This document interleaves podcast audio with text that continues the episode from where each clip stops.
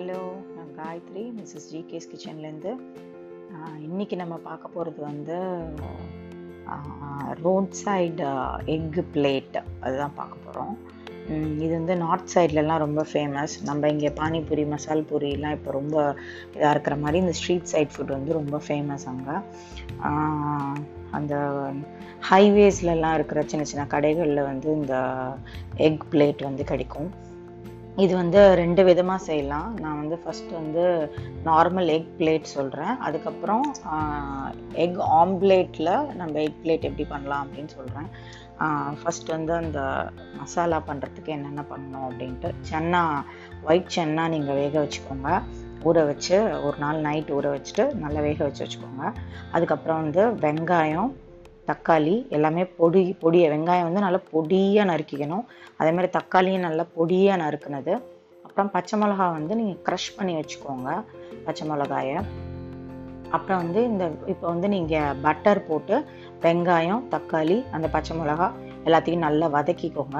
வதக்கிட்டு அதில் கொஞ்சோண்டு சில்லி பவுடர் கொஞ்சம் கொரியாண்டர் பவுடர் கொஞ்சம் ஜீரா பவுடர் அதாவது ஒரு ஸ்பூன் வச்சுக்கலாம். ஒரு ஸ்மால் ஸ்பூன் எல்லாமே. கொஞ்சம் பெப்பர் பவுடர் எல்லாம் போட்டு நல்லா வதக்குங்க. வதக்கிட்டு இந்த சென்னாவையும் அதில் போட்டுருங்க. சென்னாவையும் அதில் போட்டு நல்லா மேஷ் பண்ணுங்கள் முடிஞ்சால் சென்னாவை நீங்கள் மிக்சியில் ஒரு அடி அடிச்சுக்கிட்டு கூட நீங்கள் அதில் போட்டுக்கலாம். மேஷ் பண்ணிவிட்டு போட்டாலும் சரி அடிச்சுட்டு போட்டாலும் சரி உங்களுக்கு மேஷியாக வேணும்னா அடிச்சுட்டு போட்டுக்கோங்க. இல்லை உங்களுக்கு அந்த பீசஸ் வந்து க்ரன்ச்சியாக வர்றது பிடிக்கும் அப்படின்னா தட்ஸ் ஃபைன் அதே மாதிரியே நீங்கள் போட்டுக்கலாம். அதுக்கப்புறம் இதை நல்லா வதக்கணும். இதை நல்லா வதங்கி வந்தோன்னே இதில் ஆம்ச்சூர் பவுடர் கொஞ்சம் போட்டுக்கோங்க. அதுக்கப்புறம் நிறைய கொத்தமல்லி நறுக்கி போடுங்க. நல்லா வதங்கட்டும். நல்லா வதங்கி அந்த எண்ணெயெல்லாம் விட்டோன்னே இப்போ இந்த ஸ்டேஜில் வந்து கொஞ்சம் ஒரு ஒரு ஹாஃப் டம்ளர் பால் ஹாஃப் டம்ளர் பால் இதில் சேர்த்து நல்லா அது வந்து பீட் பண்ணுற மாதிரி பண்ணணும். அது எப்படின்னா அந்த மசாலாவில் வந்து வெங்காயம் தக்காளிலாம் தனித்தனியாக தெரியக்கூடாது. இப்போ அது தனித்தனியாக தெரிகிற மாதிரி இருந்துச்சுனாலும் ஒன்றுமே பிரச்சனை இல்லை. அதை எடுத்து மிக்சியில் ஒரு அடி அடித்து திரும்பி நீங்கள் பேனில் கொஞ்சம் பட்டர் போட்டு போட்டுக்கோங்க. போட்டுட்டு இப்போ வந்து நம்மளுக்கு அந்த பாவ் பஜ்ஜி மசாலா மாதிரி இருக்கும். இந்த மசாலாவில் பாயில் பண்ணி எக் வந்து எத்தனை எக்ஸ் உங்களுக்கு வேணுமோ அத்தனை எக்ஸ் நீங்கள் பாயில் பண்ணி வச்சுக்கோங்க. அதாவது ஒரு பிளேட்டுக்கு அட்லீஸ்ட் ரெண்டு எக் வேணும். ஸோ அதுக்கு தக்கன நீங்கள் வந்து பாயில் பண்ணி வச்சுக்கோங்க. பாயில் பண்ணி வச்சுட்டு உள்ளே உள்ள யோக் எடுத்து அதை வந்து நல்லா பொடிச்சு விட்டு இந்த மசாலாவோட நல்லா கலந்துருங்க. கலந்திங்கன்னா அப்படியே அந்த உரல் ஆல்ரெடி அது கொஞ்சம் திக்காக இருக்கும். இன்னும் கொஞ்சம் நம்மளுக்கு நல்லா திக்காக வரும். கொஞ்சம் தண்ணியோ பாலோ சேர்த்து நல்லா அதை கலரி விட்டுக்கோங்க. இன்னும் கொஞ்சம் பட்டர் வேணும்னா பட்டர் நீங்கள் சேர்த்துக்கலாம். அதில் உங்களுக்கு தேவையான அளவு. சின்ன குழந்தைங்களுக்கு கொடுக்குறீங்கன்னா பட்டர் நிறையவே சேர்த்துக்கலாம். சேர்த்துட்டு இதை ஒரு பிளேட்டில் நம்ம இப்போ பிளேட் பண்ண போகிறோம் பிளேட் எடுத்துக்கோங்க. நல்லா எந்த பிளேட்டில் உங்களுக்கு சர்வ் பண்ண போகிறீங்களோ அந்த பிளேட் எடுத்துக்கோங்க. அந்த பிளேட்டில் வந்து இந்த மசாலா வச்சுக்கோங்க. இந்த பாவ் பஜ்ஜி மாதிரி உள்ள மசாலா நீங்கள் வச்சுக்கோங்க. அதை வச்சுட்டு அதுக்கப்புறம் எக் ஒயிட் ஒயிட்டை வந்து நீங்கள் என்ன பண்ணுங்கள் நல்லா ஸ்க்ரேப் பண்ணி இந்த கேரட் துருவுறது இருக்குல்ல அதில் வந்து ஸ்க்ரேப் பண்ணி இது மேலே போட்டுருங்க இந்த மசாலா மேலே. உங்களுக்கு எக் யோக்கும் அங்கங்கே இருக்கிறது பிடிக்கும்னா ஒரு எக் யோக் எடுத்து ஒரு ஹாஃப் எக் யோக்கை தனியாக ரிசர்வ் பண்ணி வச்சுட்டு அதையும் இந்த இதில் வந்து ஸ்க்ரேப் பண்ணி போடுங்க.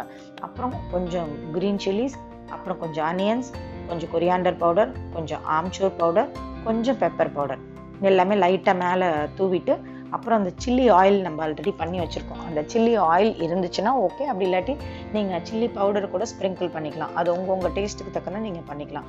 இது ஒரு வே இது ஒரு வே ஆஃப் எக் பிளேட் இன்னொரு எக் பிளேட் எப்படி எப்படின்னா நம்ம நார்மலாக ஆம்லெட் எப்படி போடுவோம் அந்த மாதிரி ஆம்லெட் நீங்கள் போட்டுக்கோங்க. வெறும் ஆம்லெட் நீங்கள் போட்டுக்கோங்க. அதாவது ஆனியன் இதெல்லாம் இல்லாமல் வெறும் ஆம்லெட் நீங்கள் போட்டுக்கோங்க. ஆம்லெட் போட்டு நல்லா மெல்லிசு ஆம்லெட் போட்டு ஒரு பிளேட்டில் எடுத்து வச்சுக்கோங்க. பிளேட்டில் எடுத்து வச்சுட்டு அந்த ஆம்லெட்டில் இந்த இப்போ நம்ம என்ன பண்ணோமோ சாதாரணமாக பிளேட் பண்ணமோ அந்த பிளேட்டிங்கை வந்து அந்த ஆம்லெட் மேலே நீங்கள் பிளேட் பண்ணணும். அதுதான் அந்த இன்னொரு மெத்தடு ரெண்டுமே வந்து நார்த் சைடில் வந்து ரோட் சைட் ஷாப்ஸில் வந்து கிடைக்கும். இது வந்து ரொம்ப டேஸ்டியாக இருக்கும். இது நீங்கள் செஞ்சு பார்த்துட்டு எப்படி இருக்குது அப்படின்னு சொல்லி சொல்லுங்கள் அண்ட் இன்னியோட தாட் என்ன அப்படின்னா கைண்ட்னஸ் பற்றி பேச வேண்டிய அவசியங்கள் நிறைய இருக்குது ஏன்னா இப்போ ரீசன்ட் டேஸ் அதுவும் இந்த கர்ஃப்யூவில் வந்து நிறைய விஷயங்கள் வந்து நம்ம தெரிஞ்சுக்க வேண்டியிருக்கு. ஏன்னா நார்மலாக நல்லா கைண்டாக இருக்கிறவங்களே இப்போ நிறைய மூட் ஸ்விங்ஸோடு நம்ம எல்லாருமே இருக்கோம். ஸோ இப்போ ஒரு நம்ம கூட இருக்கிறவங்க மூட் ஸ்விங்கில் இருந்து இருந்தாங்க அப்படின்னா நம்ம அவங்கள மேனேஜ் பண்ணணும். நம்ம மூட் ஸ்விங்கில் இருந்தோம்னா நம்ம கூட இருக்கிறவங்க நம்மளை மேனேஜ் பண்ணணும்.